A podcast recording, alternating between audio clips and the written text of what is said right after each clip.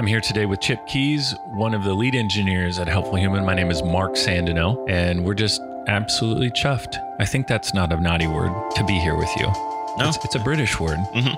We have some British customers. I should ask them if that's a naughty word. Yeah, have we used that correctly? I, I think it means excited. Yeah, Yeah. sounds right.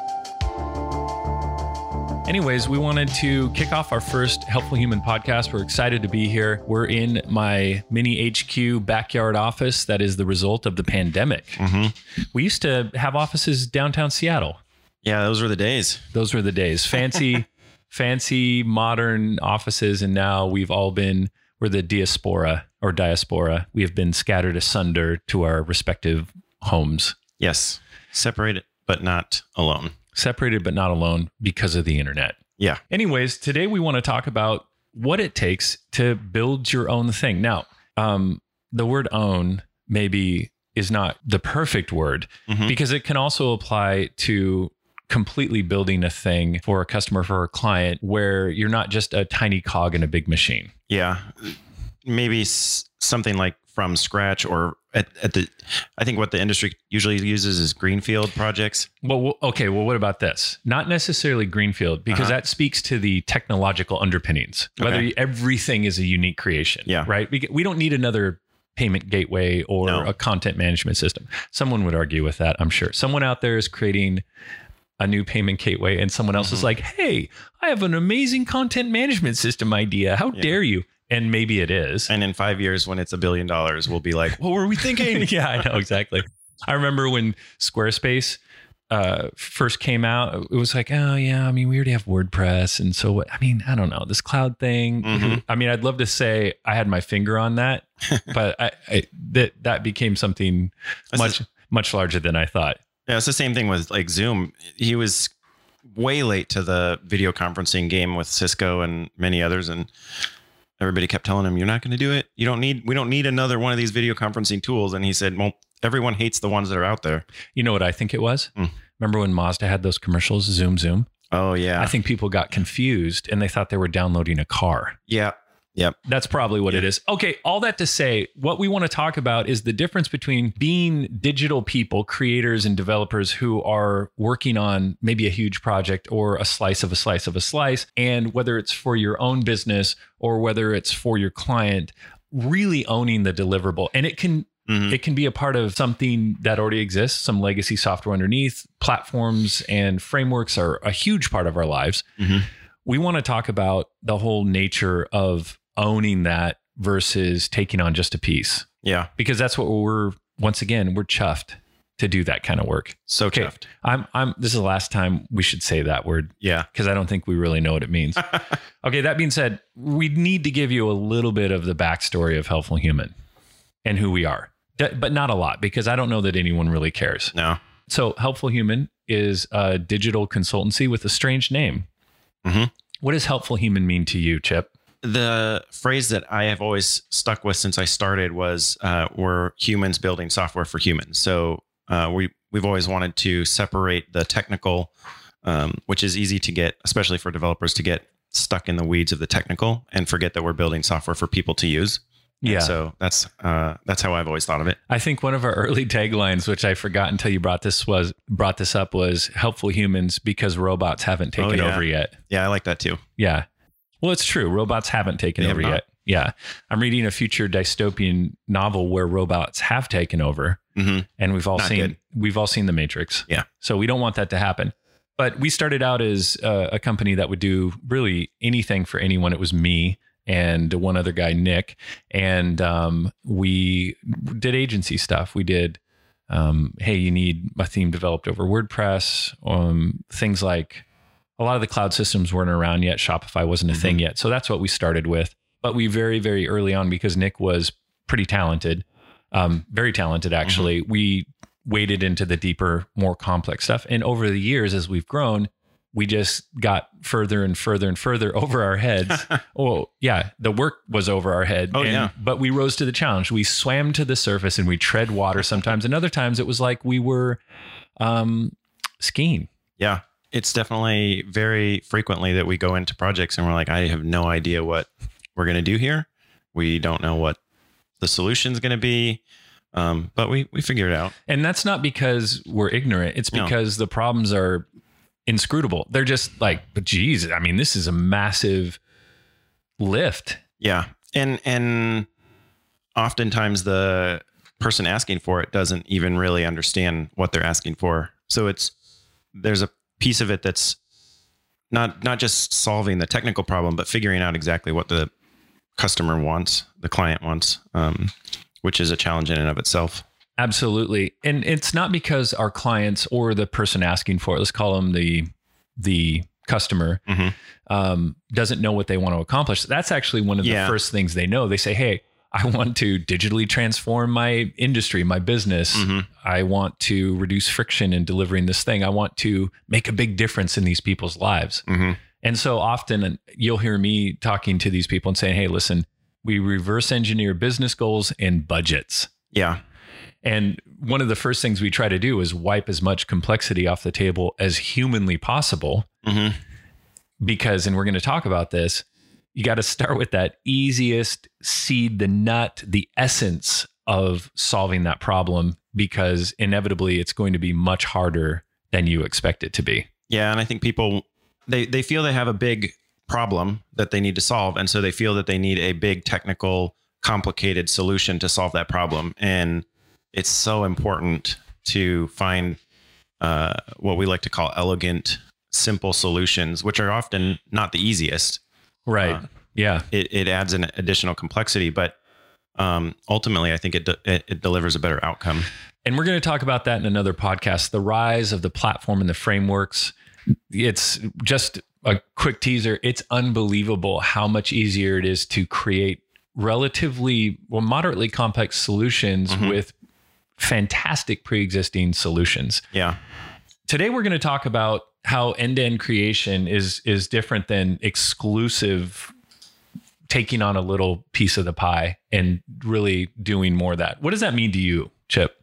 Well, I think that there's an aspect of you don't you're not just coming into a project with like a very small scope of work. You you have to think about uh, how this is going to how the how the solution you come up with is going to fit into uh, and go from end to end uh, and solve an entire problem and not just um, fit into what's already sitting there waiting for you to integrate with. And it it tends to be uh, there's a lot more back end data structure work. There's it's it's not a lot. It's not about putting new faces on existing technology.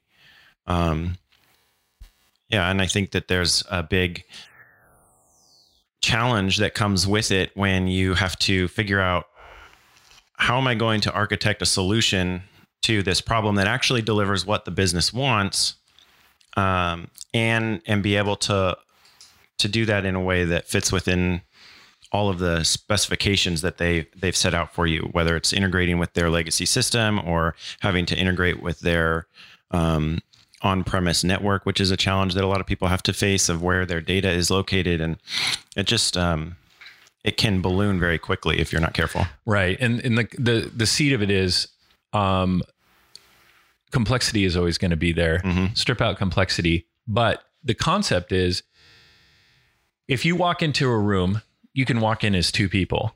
You can walk in as the person who says, "Hey, I'm here to do work. What do you need done?" Mhm. I'm here to I'm here to, you know, give it the old college try. Oh, wow, this seems complex. Let me jump in and see if I can start hammering away on this. The other way you walk into the room is what problem are you trying to solve? I'm going to be responsible for delivering that outcome Mhm. for you. And what we're really in love with is that second person walking into the room. That's the room we want to walk into. We want to be prepped to do that. And we love to tell those stories of other people who are doing that. Now, one of the one of the easiest ways to find people who have agencies or consultancies who are good at that are the same companies that have done it for themselves. And we have a few examples of those that we want to point out that we think are interesting. But before we get into that, I want to say something as as a 47 year old person who has been doing this for um, a while now. I this is somewhat polarizing, but tech tech isn't exciting. to me. I and and I think a lot of people can identify with that. It's like, yeah, code design. I mean, it's interesting and you know, it's fun to keep up with the hot new thing. Mhm. But what's really exciting is solving problems and delighting customers. Yeah. Yeah. I mean, I, I think as a developer, I bristle at that a little bit, but, um, but I, I see the sentiment of it's becoming increasingly more simple to find somebody that can just, uh, type code for you.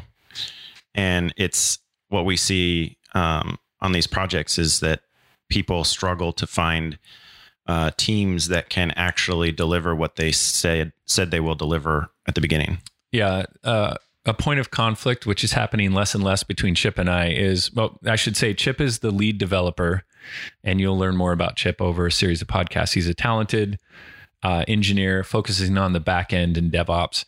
But uh, one of the challenges we have is in a product that we have. It's a separate company called Experiences. You can find it at experiencesapp.com. And we're aspiring to be the platform for the experience economy sports, entertainment, travel, and dining. Our first integration is with Shopify. There's a reason we did that. If you know anything about Shopify, you can answer that question for yourself. But a, a pretty common conversation, um, and we could probably act this out, but I'll just do it real quick is, hey, Chip, um, this is broken. No, this isn't broken.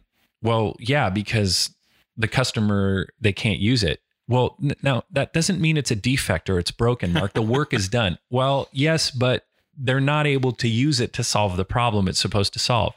Well, it doesn't mean, Mark, that it's broken or defective. And I said, but from my standpoint, until it's being used and solving the problem, it's a defect. Mhm. Would you would you cast any different color on that conversation that we've had? Uh, no, that's I think that accurate. I think I would add that uh, an additional comment is that oftentimes the broken means that it's not being used the way that we built it to be used, Right. and and so that's another workaround. Yes. Let's talk about that because you can ship a product, you can have an app, you can have something that people can use, but until they're using it to solve the problem that needs to be solved, despite what we want them to use it for, mm-hmm. it's not really delivering value. Yeah, and the challenge that we've seen is that you can claim yourself, put the stake in the ground, say we're the experts on the experience economy industry. This is how you should use an experience. This is the app you need. This is the how you should use it, and uh, and then inevitably your users will come back and say, no, I want to use it a different way, and you need to. I don't understand why you built it this Yeah, way. and It's they get dumb. up, they get they get upset. Yeah, and they and rightfully so sometimes we're telling them how to use something like no that's not how i that's not how i internet yeah, i business this way and i do it i i business so hard this way and this can't help me your tool doesn't help me do my tough job yeah, right so the definition is not just an app but this is something that is launched and completely validated through end users who are paying one way or another for that thing and we've done this as helpful human we've been part of these teams and we've we've done a lot of what the customers end up uh, using Mhm. uh, for megacorps a few of them in a row over the past few years and and then done complete end-to-end value delivery for startups hmm and uh, let's let's talk a little bit about that. And I want to start by um, making a caveat. now, if you're listening to this, you may know that in the world of agency work, consultancies, whatever you whatever you um, call them, they are prone to slap a bunch of logos on their website and say, "We did important things for this company." hmm Are you familiar with this, Chip? Oh yeah, yeah, Uh, okay. And in reality, they maybe did a little bit, or they were a little part of something. Yeah. Yeah. They were, you know, especially the larger the project, you tend to have these multiple teams uh, spread out throughout regions, countries. Yeah. And each of them is individually responsible for a very small piece of the overall. We were on a project for a major cruise line. The budget was unbelievably large. We were a slice of A slice. a slice of a slice. A lot of what we did got on was was on was the things people interacted with on major screens, on door locks, on phones, on tablets. yeah. um, this project. I, I remember one time I came into the office like, "Hey, does anyone know where Chip is?" And I think it was Tim said, "Who's he's like, um, Yeah, he's in uh, Denmark. What's he doing in Denmark? Oh, he's on a he's on a ship in dry dock. Yeah, Was setting, that- setting up hardware. Uh, I was on I was on a ship at one point, but Travis was the one that was on at, went to dry dock. Okay. He was the one setting up hardware, which you know he was you know fairly fresh out of code school, uh, web developer, and then they had him like helping with hardware configuration. yeah, and you had helmets and vests and steel-toed shoes Oh on. yeah, Yeah, I was like, well, now, now I completely lost track of what a number of our, our employees are even doing. And you, I think you had some funny stories because the cruise line launched this product early, Mhm. and you know, which is great for validation and everything. But because you looked, was it was it you or someone else that was customers, cruise goers were asking for support? Yeah, I, I was on one because I was part of the team that was building the routing around the ship. Um, and I had people asking, well, why doesn't it do this? How can you do that? And uh, I was like, you know, that's, I don't know. That's, I was way above, that decision was way above me. I yeah, just, and you're like, hey, I'm a software developer. I'm not a trying to get this icon just over a little bit here. Yeah, and it was it's a it's an amazing uh amazing project and super ambitious Mm-hmm. and but we were on a we were on a team with I don't know hundreds if not thousands of other Oh, uh, yeah. technical professionals and but yet that's a huge uh, story for us to tell um, about this thing we were a part of. And so just because you might see a logo on our website of something we worked on doesn't mean we're responsible for 100% of the value. And that's great and that's the way it should be. Some of these projects are massive. We don't have thousands of employees. But there is a, an amazing and glorious difference between whether the deliverable is big or small companies who create something for nothing. I'm just going to rip through a list here Mhm. of people who have created something who are still have agency side of things metal Yeah. lab out of vancouver or Mhm. victoria created flow which is a really great um, project management software Oh yeah. 37 signals famously jason fried fried however you say his name created basecamp which Mhm. they shut down their agency. Friend of mine in Seattle, JP Werland and his partners created Pipeline Deals. They were a consulting company. Pipeline Deals is a great CRM tool. Some other friends of mine uh, I used to work with years ago, Luminous. Mhm. They were a design agency. They created this thing called Parking Boss, which will be a future interview we'll hopefully do. And then one of the most famous ones was MailChimp. 20 Yeah. years ago, MailChimp was uh, a design agency making website websites, and and the story goes from where I heard it. I think it was uh, they needed to be able to help their clients or themselves send out newsletters, and there wasn't a great tool, and so they mm-hmm. created. I think they even called it Mailchimp back then, and their their hope and their goal was that they would make enough money just to be able to buy hamburgers and I could be wrong about this, at Fuddruckers versus McDonald's for lunch. They thought, wouldn't it be amazing if we just made enough money with this Now, now they own Fuddruckers. yeah, now, now it turns out they own um, all Fuddruckers and half of all the M- McDonald's. No, that's not true. That's fake news. But Yeah. they are a billion dollar corporation. I don't think they've ever taken a lick of money from anybody. They're incredibly profitable. Yeah, and a great example of of a of a company seeing uh, uh, some value that was missing from the market that and and they had to build it themselves, and so they they they just looked at it and they said, I think people could use this thing that we built strictly for ourselves. Right. Now, here's where we get a little distinctive about making a to do app that you kind of just abandon or you put some energy into versus a thing that you, whether for a customer or for yourself, is the the goal is maximum value, maximum utility, solving a problem, doing it where you're in a customer centric way, delighting that user, Mhm. not telling them how to use your app, but really discovering it. That is a rare and special skill we're finding. Yeah. Yeah. The example that we always talk about is like when somebody says they want to do something, uh, like I want to charge people money for a thing, or I want to send a start an email campaign. Uh, being able to have a product where somebody says, "Oh, well, if you want to do that, you need to use Mailchimp or you need to use Stripe." Um, those are sort of like the examples that we hold up as like you if if you're going to do that thing, you're not going to you don't want to build it yourself. You're not going to go. You're obviously going to use this thing that's out there. Yeah, that's a that is a great qualification. If you end up with something that where even highly technical people are saying, well, geez, I mean, why would we Yeah. why would we do this? If someone came and said, Hey, I want to take credit cards online. Yeah, you're right. I'm not going to say, shoot, yeah, let's go create a gateway and Yeah. vault credit cards and be PCI compliant and uh, do a deal with a big underlying bank. Yeah, let's go do that. That would be a horrible, foolish waste of time Yeah. because Stripe and Braintree and half dozen others or not, if not more, have that locked, Sure. Yeah. right? We can, we can talk about how amazing those companies are until we're blue in the face, but there's a difference between really owning that amazing solution uh, end to end, hmm whether you hand it off to the client, help them get staffed up, which is one thing I love about ThoughtBot, by the way. Mhm. I think they're headquartered in Chicago, but they have multiple locations. They're a consultancy.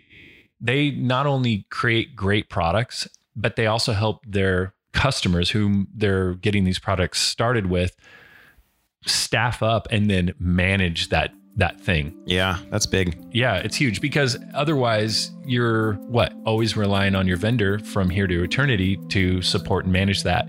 And there's too much of a disconnect between the end customer and the agency or the consultancy who built it. hmm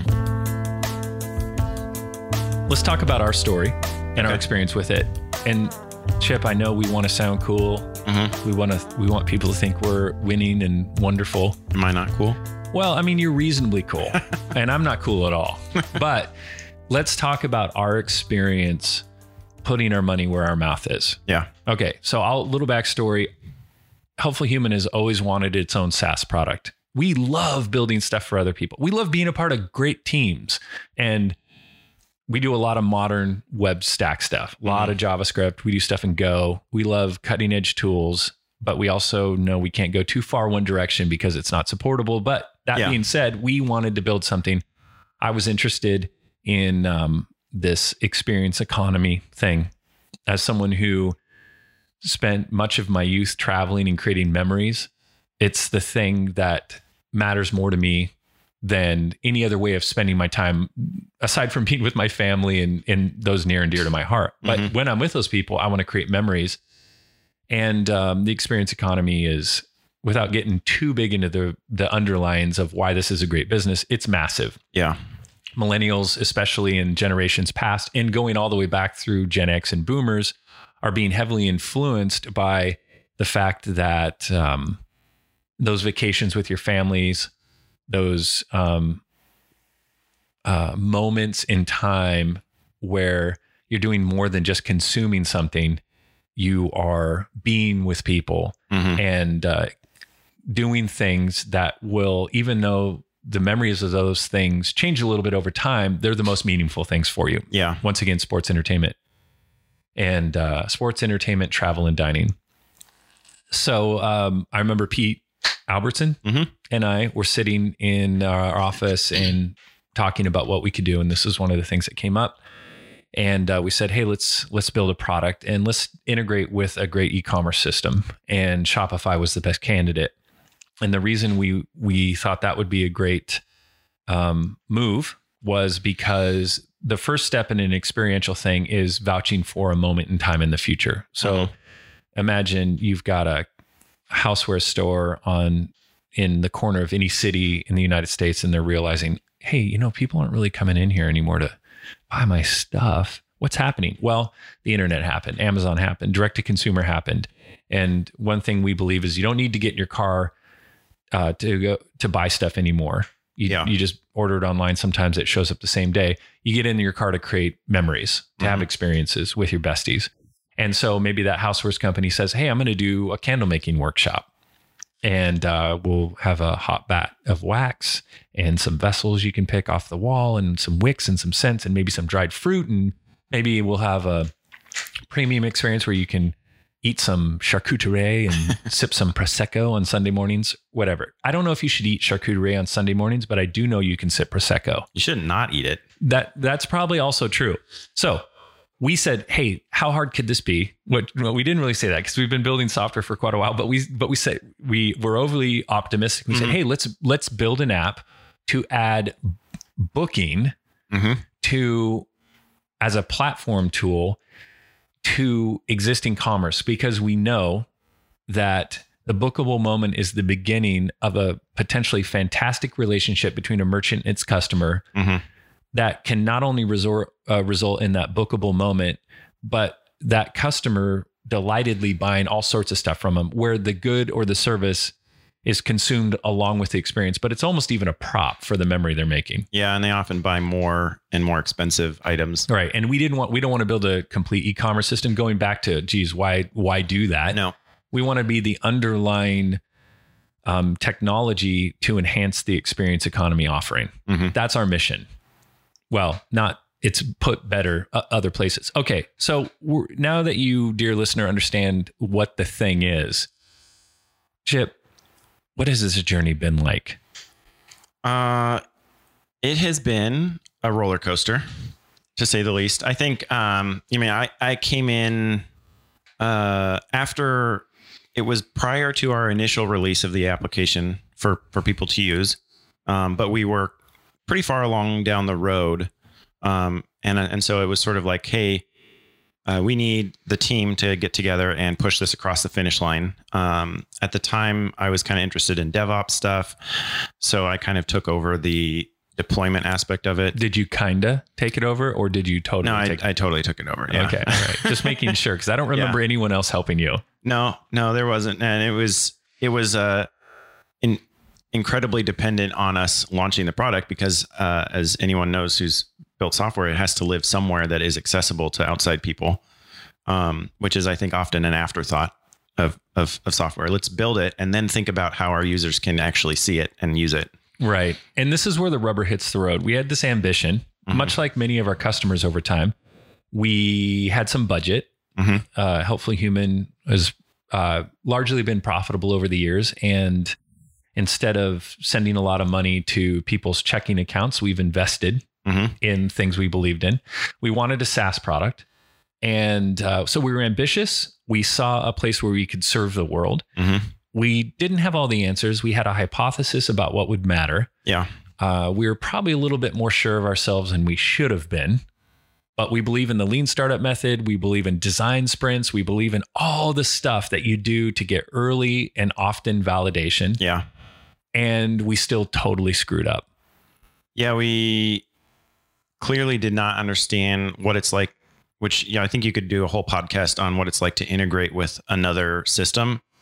Um, but it adds, it, we gained an immense amount of um, benefit from integrating with Shopify. But uh, even to this day, you know, now what is it, three years out now?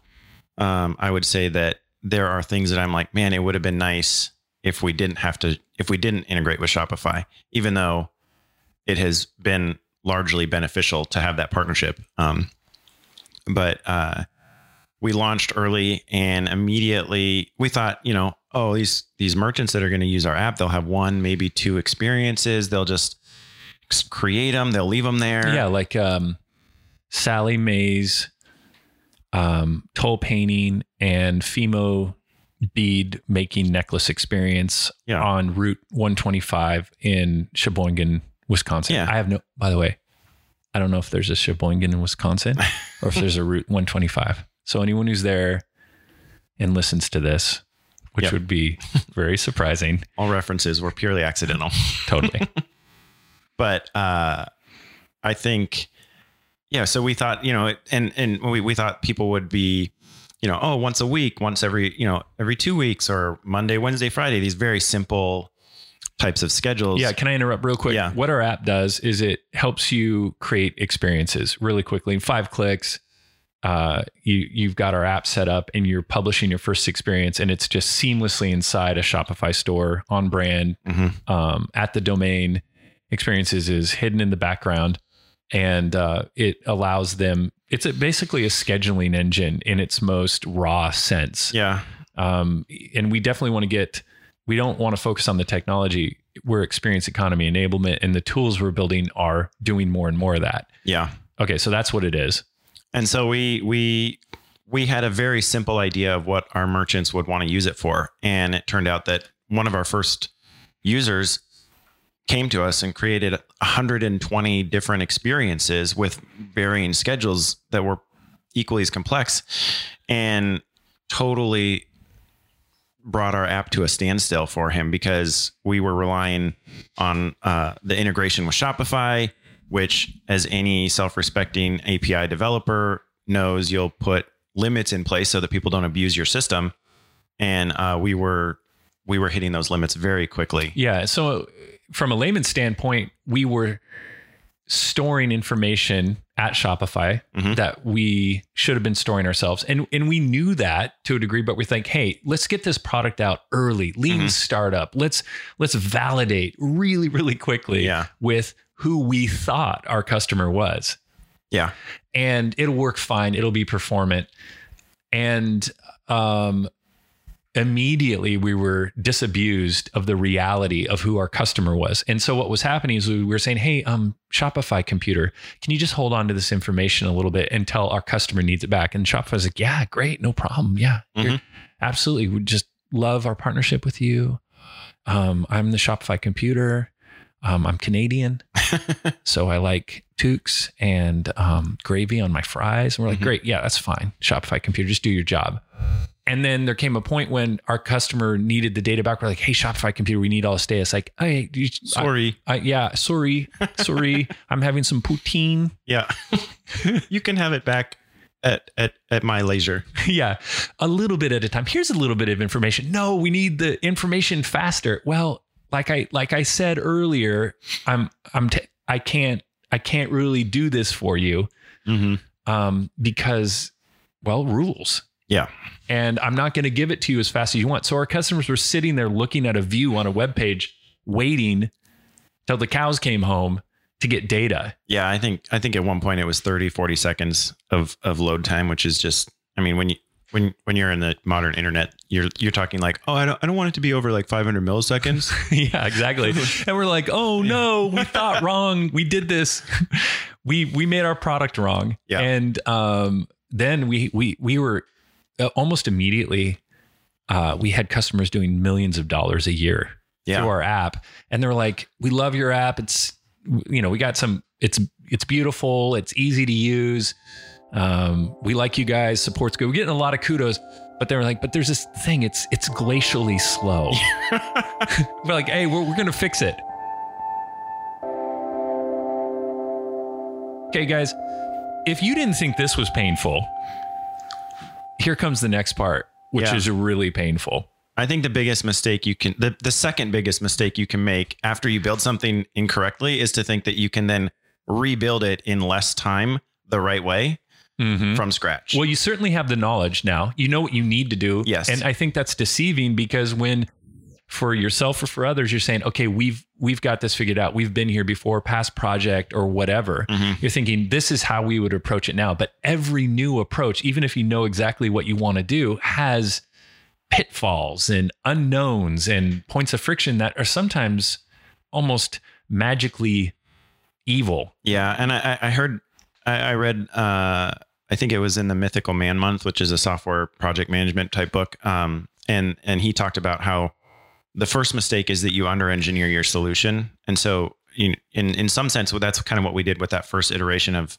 experiences because we thought we don't want to manage all of this additional data on our side because then we have to keep things in sync and we got to go back and forth. And the second the second iteration uh, suffers from over engineering. Um, and so that's that's where we what we did next is that we we said we learned all these things from that first uh, version that failed.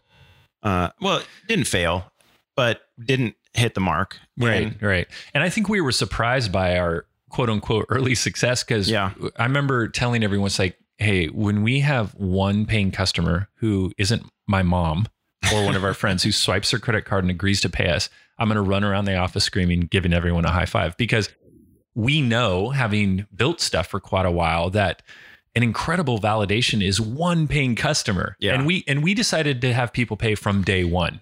Now, doing an integration with another platform is an easier way to make that happen because you're partially validated by just being a part of their ecosystem. Yeah. But on the other hand, it's more difficult because you have to account for integrating with a mature, performant, or marginally performant system, right? Yeah. But I remember we got that first customer, and then the next customers were like, and I want to run my empire. Yeah. what? No. Yeah, there's there was no in between. You, and it, you didn't get a lot of. I mean, like I've, I've I've listened to people who create products that are not integrated with things, and they talk about like, you know, this this sort of like close re- relationship that they have with their first like three customers that like help them build and iterate slowly, and and it, it was you know within a couple a month or two that we had 25 people 30 people that were like i need this now because my business is running live now Yeah. Yeah. And this, once again, let's jump into this continuous improvement mindset, continuous improvement model. That means a lot of different things. It's kind of a catch all term. Um, one snippet of advice I would give my past self is this uh, launch this simple thing. Mhm. And I would have argued with myself, by the way, no, this is simple. It's just right now, it's just this core thing. Yeah. Well, okay. Yeah. But, but even simpler. okay. How about this? Nope. Even simpler. Because inevitably what's going to happen and this is really informed how we consult with Mhm. our customers at helpful human is it doesn't matter how simple you think your offering is there's still an incredible amount of complexity that's coming from different angles. Yeah. The complexity of these well-known uh, frameworks and platforms you think are going to be easy to use unless you've done it many many times. Hmm and we'll talk about that in the future. Our journeys with kubernetes our our strong and uh, persistent desire to build our own form frameworks hmm and you know really getting our comeuppance in so many ways when we thought we were so dialed in. That's one of the greatest skills that we're learning is um, don't discount complexity and, Yeah. it, it- and then it comes from people if it weren't for people chip this business of making stuff would be so simple yeah yeah computers just do what you tell them to do yeah. Yeah. Just like, hey, it's out there. But it turns out on the other end of that desire is a human that wants to use it. yeah Okay. So jumping back in, uh, we got into a situation where I distinctly remember a conversation with you. We were in the Smith Tower downtown, hmm and I was beautiful conference room beautiful conference room, gazing out across the sound, contemplating the future. hmm And I'm thinking, we've got to fix this. And the brain trust had assembled, and the verdict was we've got to re-engineer this. We've got to do our own data store. We've got to do a bunch. We got to jump through a bunch of these hoops. yeah And I said, well, we have customers that are paying us and they're depending on us. How long is this going to take? And the answer, do you remember what the answer was? uh roughly one to two months One to two months. I thought, wow. which seemed at the time was like that was the longest we'd ever quoted a piece of work. Before that, it was like eh, a week or two. Yeah, exactly. we were like, oh, we, sh- we should give ourselves plenty and, of time. And I'm just like, really? Eight weeks? oh my gosh. Prove to me that we need to do this. Here's why we need to do it. And blah, blah, blah, blah. Okay. That makes sense. Mhm. Really? Eight weeks? okay. Now, let's pull off the veil. How long did it actually take us? um, let's see. That would have been. I think it took us roughly a full year. It took a year. Yeah. It did not take two months. No. Okay. Now, some of you are now thinking, I am never going to hire helpful human to do anything. And A, if you want to think that, that's that's on you. But the reality is, if you look at the stats, this kind of misappropriation of time and effort happens every single day. Yeah. I think that uh, the only people that really may, uh, under quote projects are ones that haven't had experience working on big ones because w- once you do a couple, like now, if you ask me how long something's t- going to take, I'll tell you a year. And then, like, well, you know what I say? and then I can deliver it They'll say- earlier. they'll- someone will say, "Hey, we need this amb- ambitious, amazing thing," and my and they're and the they'll say, "How how long is it? How much is it going to cost?" And my first answer is, "All the money." And they laugh a little bit and they say, well, "Okay, how much time?" And I say, "All the time." all the time and all the money. And it's an opener for saying, listen, we reverse engineer business goals and budgets. Mhm. We are going to be your Sherpas, your whatever metaphor you want to use to deliver that first thing that's going to help you validate. And we want it to be beautiful. We want it to be delightful. And we want there to be research at the beginning as much as we can. Yeah. But there's no better validation than getting it in front of your customer. Yeah. So um, I know there's other people who do things differently. It's secret, secret, secret, and then you launch it. But invariably, what's going to happen is it's going to change a lot. Okay, so um, just to pull the band aid off, what was the most painful moment that you remember when we finally launched this incredible refactor that was going to change everything and solve all the problems? Yeah. I think it was well, I mean, uh, that's that weekend or week or whatever is still referred to sort of as like the D Day. Uh, and basically, it we had uh, we had released as quickly as we could, um, and felt like things were pretty good. But uh, you know, going back to your your comment about getting things in front of the customer, we had been testing locally. We'd been testing um, just on very small aspects, and so we had some runaway um, functionality that started creating duplicates in the system, and it just um, I think one of the things that ends up happening is is when you you underquote something, you don't plan enough, you have to spend all of this time in the implementation of the of the product or uh, functionality, and then you inevitably short the QA uh, phase, which is something that we're still learning today um, and working on. But um, having as much time on that back end to to really test. But basically, we we ended up having probably a full week where none of us slept more than a couple of hours as we wrote scripts to reformat data. We fixed um, the functionality that was creating the bad data. Um, and and it was really, I think, just a, a testament of like how quickly we made the decision to do this refactor, which, you know, I always go back to, you know, one of the core pieces of our functionality, which is scheduling, um, is we took a lot of, we took a whole weekend to plan out how that was going to work, what the data would look like, what the API would look like. Um, and that piece of software has really largely been unchanged since we wrote it that original we we've fixed bugs along the way but um, and then you contrast that to uh, when we spent about 20 minutes, 30 minutes in a conference room and said, "Hey, we re- we need to rebuild the application." Um, ready go. Yeah, and that that's how we fix this. We mm-hmm. now uh, we don't we don't write novels. Yeah, right. We write extremely practical, uh, technically specific stories mm-hmm. about what we're going to accomplish and we do the diagrams. And this is another one of those things that building something where your future is on the line, your dollars, you feel the pain. Yeah. And you start to understand very quickly how some of these best practices are no longer just best practices, they're absolute necessities. Yeah. I think it's easy to get into the mindset of some of these processes are just, they're just boxes that you check to to make the system happy. Um, but you have to find that balance of like, well, no, they're actually doing something valuable but they you can't overdo it. You have to find that balance. Yeah. Um, design sprints, interviews with potential customers, uh, taking time to specify why what you're doing matters and how you're going to do it down to some technical nitty gritty. Mm-hmm. An agile, flexible mindset where you can say, we're probably going to get some of this wrong, but in a continuous improvement model, we'll get it right faster. Test driven development. Yeah. Um, just, just end to end thinking is something that we bring to our consulting now. Even when we're on a part of a bigger team and we're hired to do a very specific thing, we find ourselves with a seat at the table mm-hmm. talking to people of, of control and power and budget and bringing that as a value add. Um, we certainly do it when we have more control with the client and in our partnership with them. jumping to the to the end as we're running out of time here.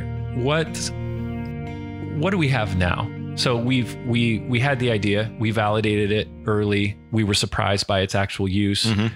We saw the need, clear need yeah. to refactor the core part of the way we delivered value. Took us a lot longer. We broke many of our customers' businesses mm-hmm. um, for a very short amount of time. Um, it's testament to our ability to um, jump to and to be uh, the team members being winning and affable and and just being available and owning our failure that most of these customers stuck with us. Mhm. Um, now we have something that uh, has, it's not a big business, has hundreds of customers, and um, a lot of them are free customers because we have a free plan right now. Uh, we've had thousands of merchants use our tool, and we're learning how to scale. And once again, this is a different business from Helpful Human. It's has its own team, and and that's where you're involved, Chip. Obviously. Yeah. Um, what, what do you think about this concept of owning the entire deliverable? And really, if you think about it, Helpful Human is the client, and let's say you're Mhm. the consultant at Experiences. You do own uh, part of Experiences, Mhm. and uh, Helpful Human pays the bills of this organization. What do you think the difference is between the work you did before you took this on and now where you are responsible for delivering value?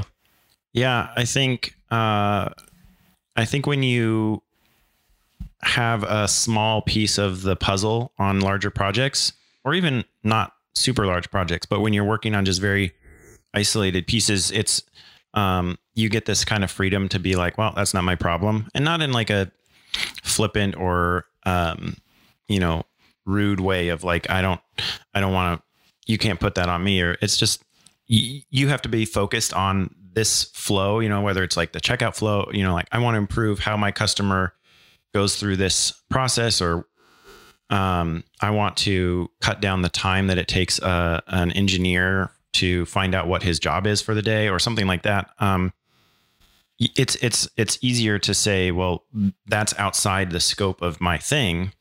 Um, but what we often find ourselves uh, doing on these projects, even when we are on that isolated thing, is that we it's very difficult for uh, a team to fully be isolated on on uh, different parts of from from different parts of the application. And so when I talk to other team members, they're a lot, of times they're have they're having to get into the the database, even though they're only supposed to be working on the front end, or they're um, figuring out how to interact with some system that you know was built ten years ago, and um, you know, bringing that back to what I've learned from from experiences is that I think you have to you have to approach all of even when you get hired as like a uh, an isolated team, you have to go into it assuming you're going to have to learn the entire system uh, and think about how your piece fits into the full architecture. And that's something that we've we've learned um, from being on enough projects where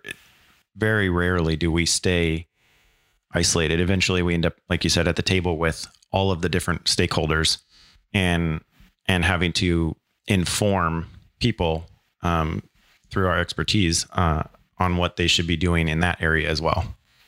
Good thoughts. I would add that working on this uh, product where we really have to delight the end user. Mm-hmm. It's a B2B product, Yeah. but we have to delight that end user. Um, 99% of them are non technical. Mm-hmm. Uh, it has to be stupid simple to use, Mm-hmm.